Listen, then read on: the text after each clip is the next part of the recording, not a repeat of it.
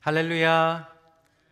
주님의 이름을 찬양합니다. 우리 큰빛교회 모든 성도 여러분, 아, 참 그립습니다. 여러분들 한 분 한 분들 아, 만나고 싶습니다.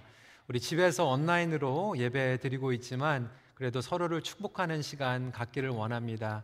아, 밖에 나가서는 사회적 거리를 둬야 되겠지만 집에서 함께 생활하시는 분들은 이 시간을 통해서 좀 손도 잡아주시고 함께 또 안아주시는 어, 그런 시간 가지면 좋겠습니다. 부모님들은 우리 자녀들을 축복해 주시고요.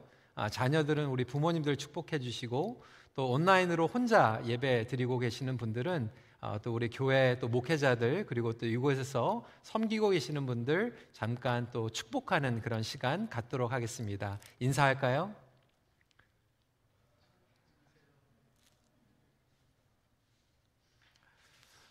오늘은 아, 꿈꾸는 자가 오는도다 일곱 번째 메시지입니다. 진정한 성공의 기준이라고 하는 제목으로 함께 말씀을 나누도록 하겠습니다. 하나님은 우리가 이 땅에서 성공적으로 살아가기 원하십니다. 하지만 기억해야 하는 것은 세상과는 다른 성공의 기준이라고 하는 것입니다. 세상적으로는 모든 것을 얻고 성공한 것 같지만 하나님 보시기에는 인생을 낙제할 수 있습니다. 제가 예전에도 여러분들과 함께 나눴던 글 있죠. 워커 펄시의 이야기입니다.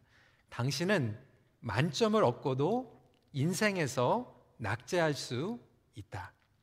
반면에 세상의 기준에서는 연약해 보이고 모자라는 것 같지만 하나님 보시기에는 성공적인 삶을 살아가는 이들도 있습니다. 그렇다면 진정한 성공의 기준은 무엇일까요? 우리가 함께 요셉의 이야기를 보고 있는데요. 요셉에게는 고생 끝에 드디어 기회가 주어졌습니다. 그리고 애굽 천하를 다스리는 국무 총리가 되었습니다. 오늘 42절 말씀을 보시면 자기의 인장 반지를 빼어 요셉의 손에 끼우고 그에게 세마포 옷을 입히고 금사슬을 목에 걸고라고 이야기하고 있습니다. 요셉에게 바로 왕의 반지가 주어진 것입니다. 이 반지는 어떤 상징을 가지고 있었을까요? 당시의 권위와 권력의 상징을 가지고 있었습니다. 이 옥새, 왕의 도장의 역할을 반지가 하고 있었던 것입니다. 요셉은 감옥에서 죄수의 몸으로 하루아침에 온 천하를 다스리는 자가 되었습니다. 그것도 서른 살 나이에 국무 총리가 된 것입니다. 세상 사람이 보기에도 야, 정말 요셉 청년 나이에 성공했다라고 이야기할 수 있겠죠. 하지만 하나님께서 가지고 계셨던 계획은 그거보다 더 큰 영적인 의미를 가지고 있습니다. 그렇다면 오늘 말씀을 통해서 영적으로 진정한 성공의 기준은 무엇인가 함께 살펴보도록 하겠습니다. 첫 번째로 신뢰받는 삶이 성공의 기준입니다. 요셉은 어려운 시간을 통해서 신뢰성의 검증을 받았습니다. 보디발의 집에 노예로 풀려갔는데도 불구하고 그곳에서 신뢰성을 인정받게 되었습니다. 열심히 일했는데도 불구하고 누명을 받고 감옥에 죄수로 들어가게 되었지만 감옥 안에서도 신뢰성을 검증받게 됩니다. 그리고 이제 바로의 왕국에서 국무총리로서 신뢰성을 검증받게 됩니다. 38절부터 40절까지 이렇게 기록하고 있습니다. 바로가 그의 신하들에게 이르되 이와 같이 하나님의 영에 감동된 사람을 우리가 어찌 찾을 수 있으리요 하고 40절에 너는 내 집을 다스리라 내 백성이 다 내 명령에 복종하리니 내가 너보다 높은 것은 내 왕자뿐이니라. 여러분 보십시오.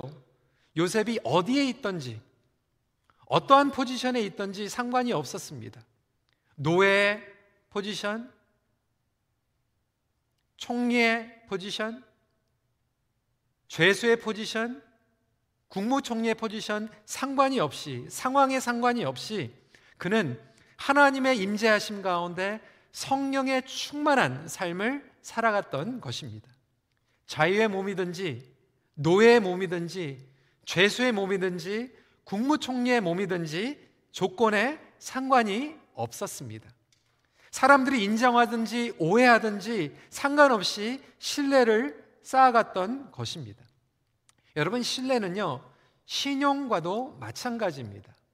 우리가 평소에 everyday 조금씩 조금씩 쌓아가는 것이지 신뢰는 하루아침에 이루어지는 것이 절대로 아닙니다.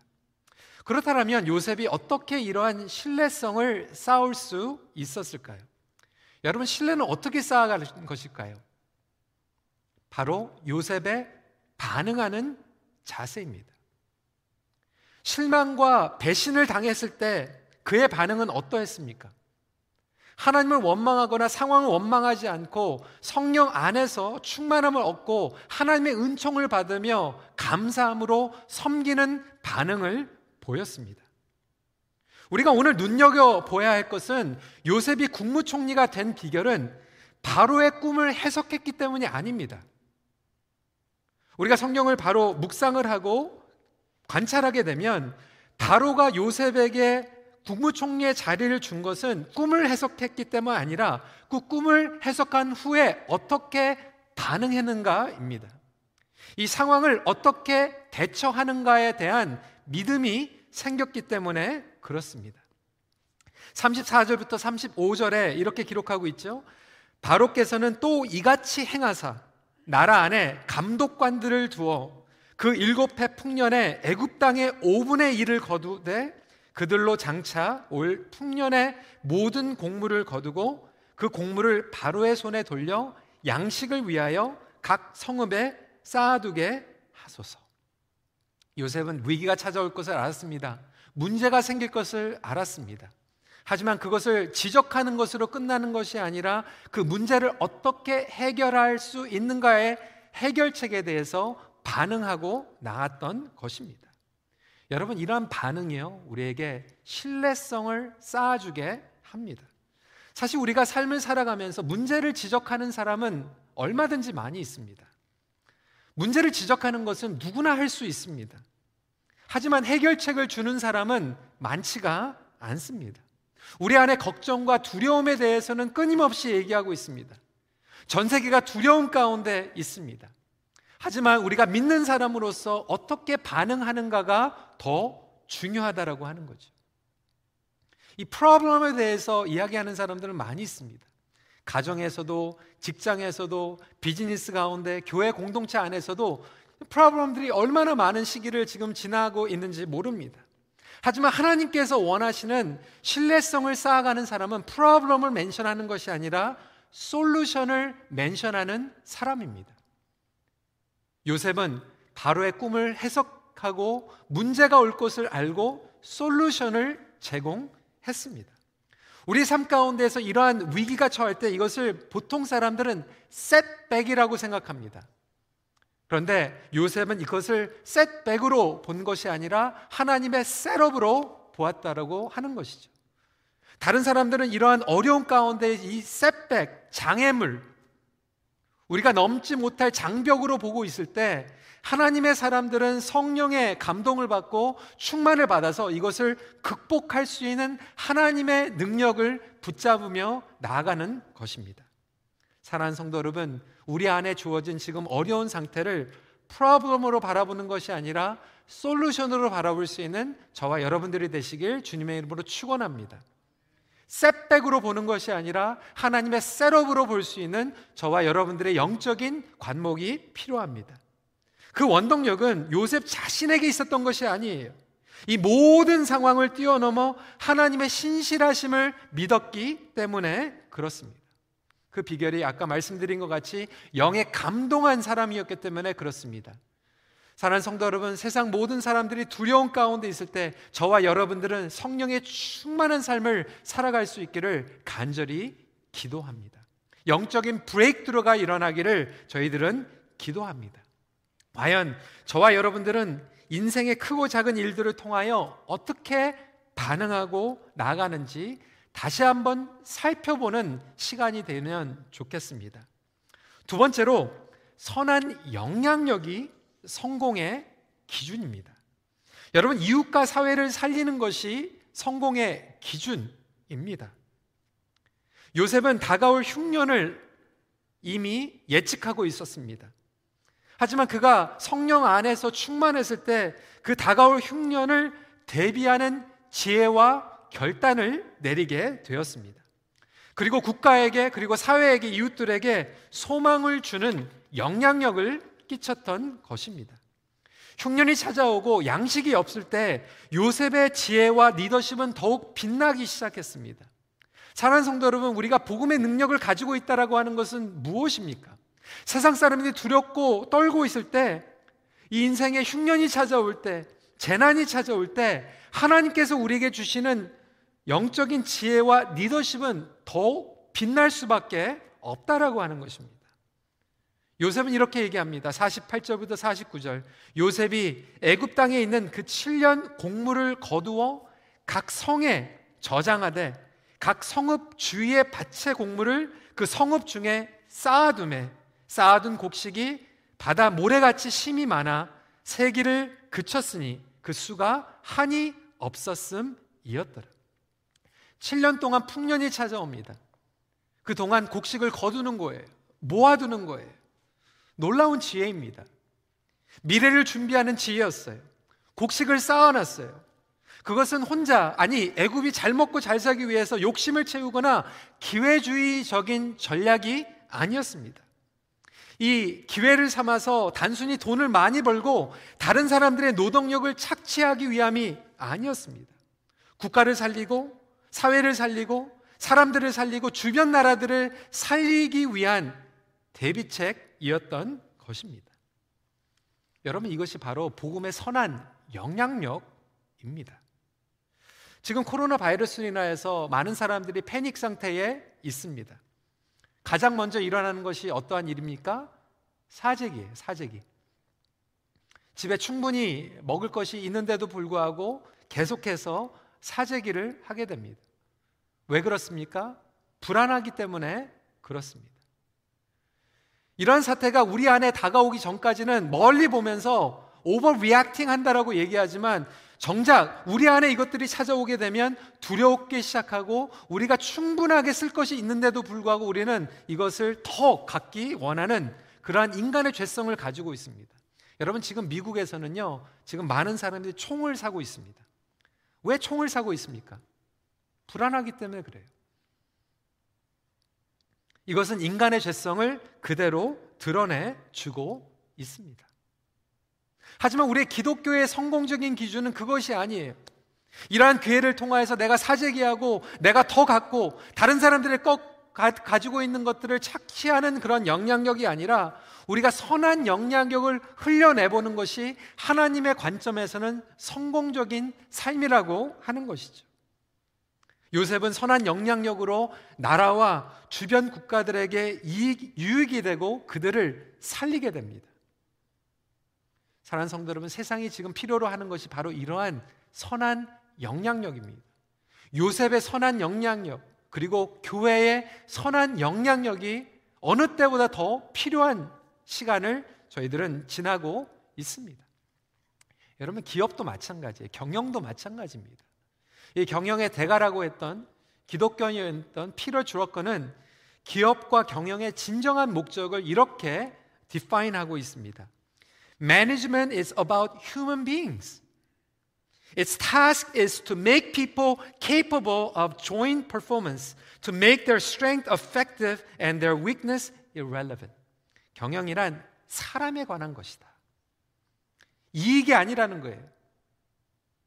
경영의 과정은 사람들이 협력을 통해 성과를 달성하는 것을 가능하게 하는 것이고 사람들이 가진 장, 강점을 효과적으로 만들되 약점을 무관하게 하는 것이다. 이것을 통하여서 사람들을 섬기고 사회에 선한 영향력을 끼치는 것이 기업과 경영의 목적, 의미라고 피러주로커는 설명하고 있는 것입니다.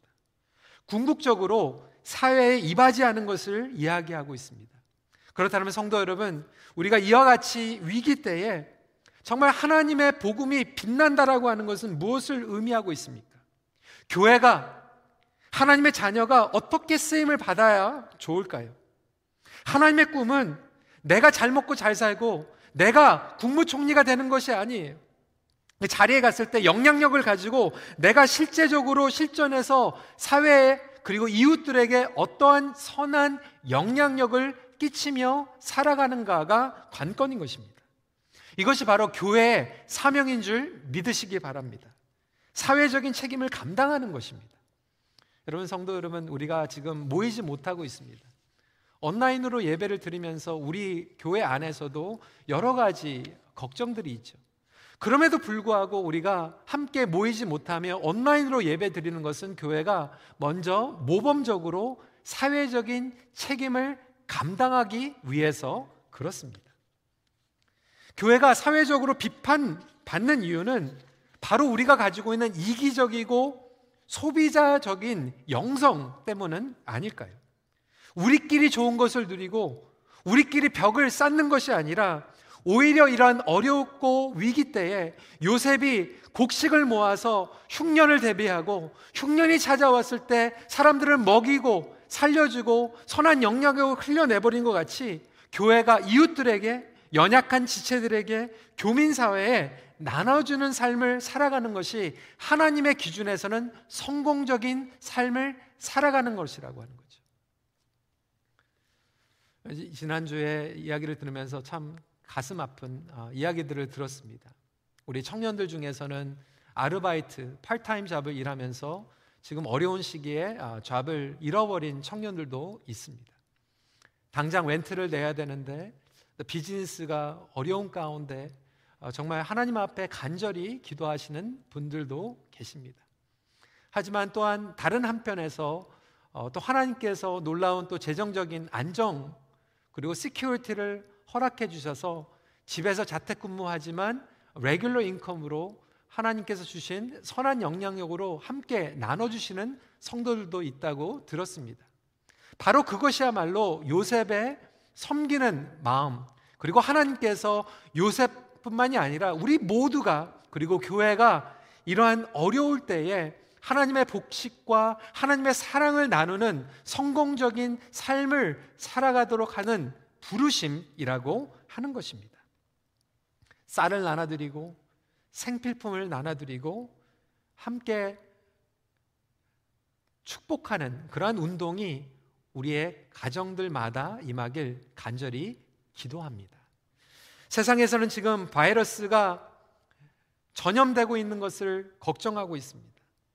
나쁜 병에 바이러스를 흘려 내보내는 것이 아니라 선한 복음과 예수 안에 희망의 바이러스를 내보내는 영향력이 지금 절대적으로 필요할 때입니다. 그 비결은 무엇일까요? 요셉은 환난 가운데서 기다리는 법을 배웠어요. 인내하는 법을 배웠어요. 인내하면서 절대로 그를 실망시켜 주시지 않은 하나님의 선하심과 성실하심을 그는 알고 있었습니다. 그렇기 때문에 세상이 현실적으로 만만치 않지만 그 여러 사건을 통하여서 그의 꿈과 소망과 믿음이 흔들리지 않고 하나님 앞에 철저히 기다리는 법을 배웠을 때 기다리는 만큼 견디는 만큼 쓰임을 받게 되는 것입니다. 성도 여러분, 어려우시죠? 견디시기 바랍니다. 기다리시기 바랍니다. 견디고 기다리는 가운데 하나님께서는 반드시 저와 여러분들을 사용하실 줄 믿으시길 바랍니다. 마지막 포인트로 상처의 치유가 성공의 기준입니다. 여러분 요셉의 임한 은혜는 반전의 은혜입니다. 역전의 은혜입니다. 지금 우리가 지나가고 있는 이 사태에도 하나님의 반전의 은혜가 임할 줄 믿습니다. 하나님의 역전의 은혜가 임할 줄 믿습니다. 하루 아침에 순식간에 하나님께서 반대로 갚아주셨어요. 요셉은 주위에 있는 사람, 형제들, 가까운 사람을 통해서 배신을 당했어요. 버림을 받았어요.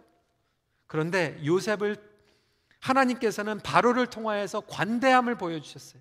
열린 마음 그리고 과감한 임명으로 국무총리가 되게 됩니다. 죄수였고 전과자였는데 국무총리가 됐어요. 순식간에 인생이 바뀌어져 버렸어요. 여러분, 우리 인생은 이렇게 예측할 수가 없습니다. 그래서 우리는 인생이 잘 풀리지 않는 것 같을 때, 오히려 낭떠러지에 떨어지는 것 같을 때, 고난과 재난이 찾아오는 것 같을 때, 하나님이 안 계신 것처럼 행동하는 것이 아니라, 고난과 어려움 가운데서도 하나님 안에 거한다라고 하는 것을 믿고 원망하고 반항적으로 살아가는 것이 아니라 오히려 그 가운데 하나님의 신실하신 임재하심을 성령 안에서 반응하며 체험할 수 있는 큰빛교회 모든 성도님들이 되시길 주님의 이름으로 축원합니다. 하나님께서는 요셉의 과거의 상처와 아픔을 치유해 주십니다. 여러분 그에게 하나님께서는 옷을 입혀 주세요. 바로 왕을 통하여서 세마포 옷을 입겨 주십니다. 여러분 요셉이요 벗김을 당했어요. 형제들에 의해서 그렇게 고왔던 채색 옷을 벗김을 당했고요. 보디발의 아내에게 누명을 당해서 그가 가지고 있었던 매니저의 옷을 벗김을 당했어요. 그리고 죄수의 옷을 입게 됩니다. 네, 하나님의 은혜가 임하니까요. 그것보다도 더 좋은 옷을 하나님께서 요셉에게 입혀주세요. 그리고 나서 요셉의 상처가 치유가 됩니다. 여러분, 우리가 하나님 안에서 하나님의 은혜 가운데 치유받는 것은 너무나도 중요합니다. 세상을 살아가는 사람들 가운데서는요, 돈이 있고요, 명예가 있고, 실력이 있고, 사람들이 원하는 그 부러운 것들을 가지고 있는데도 불구하고, 마음 가운데 회복이 되지 못하고, 상처 가운데에서 용서하지 못하는 사람들이 얼마나 많은지 몰라요. 마음 가운데 쓴뿌리가 있는 사람들이 얼마나 많은지 몰라요. 복수와 분노로 가득하면서 살아가는 사람들이 얼마나 많은지 몰라요. 그 사람들은 하나님 보시기에 성공한 삶을 살아가는 것이 아닙니다. 내가 세상에서 물질적인 모든 것들을 가지고 있을지라도 내 마음이 썩어 들어가고 증오가 있고 분노가 있다라면 하나님 보시기에 그것은 성공이 아니라고 하는 것이죠. 과거의 상처, 아픔에 얼매어가는 삶, 과거의 노예로 살아가는 삶은 절대로 성공의 삶이 아닙니다. 실패의 삶인 것입니다. 그렇다면 우리가 어떻게 자유할 수 있을까? 요셉은요, 치유를 경험하죠. 요셉은 문하세와 에브라임 두 아들을 낳으면서 치유를 경험합니다. 51절부터 52절 말씀 같이 한번 읽어볼까요? 시작. 요셉이 그의 장남의 이름을 문하세라 하였으니 하나님이 내게 내 모든 고난과 내 아버지의 온 집 일을 잊어버리게 하셨다 하며 차남의 이름을 에브라임이라 하셨으니 하나님이 나를 내가 수고한 땅에서 번성하게 하셨다 함이었더라. 하나님께서 하신다라고 하는 거예요. 하나님께서 나에게 forget하게 하시고 잊어버리게 하시고 하나님께서 나에게 fruitful하게 하신다. 열매를 맺게 하신다라고 하는 거예요.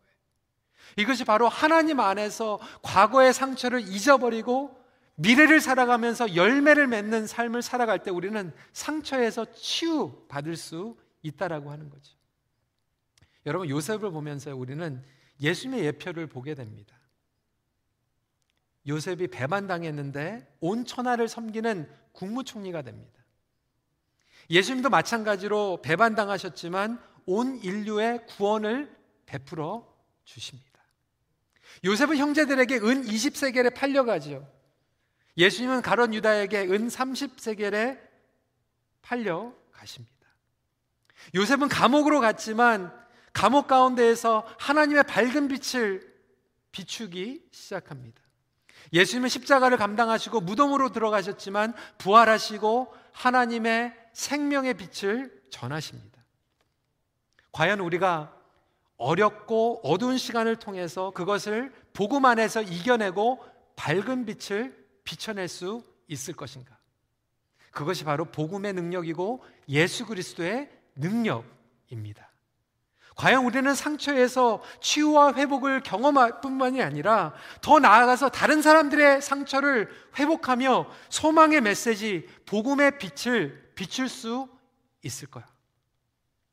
그것이 바로 성공적인 삶을 살아가는 기준이라고 하는 것이죠. 사는 성도 여러분, 이 세상에 지금 간절히 필요한 것은 예수 그리스도입니다. 그리스도를 드러내는 삶, 요셉과 같은 삶을 살아가는 것입니다. 그렇다면 오늘 이 말씀을 기억하시기 바랍니다.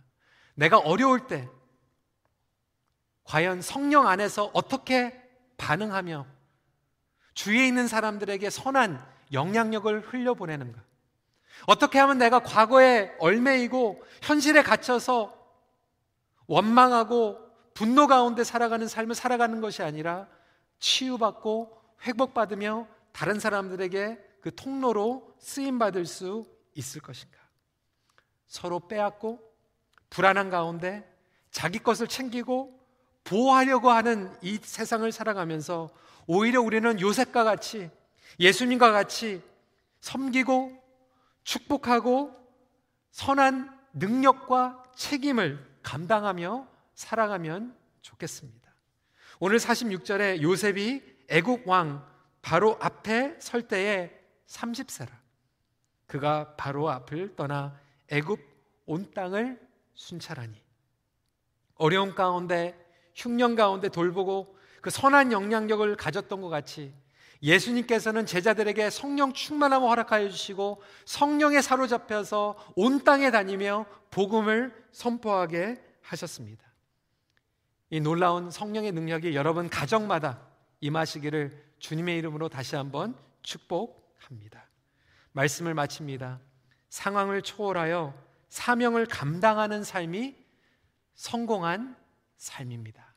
저와 여러분들이 성공한 삶을 살아가길 간절히 축원합니다.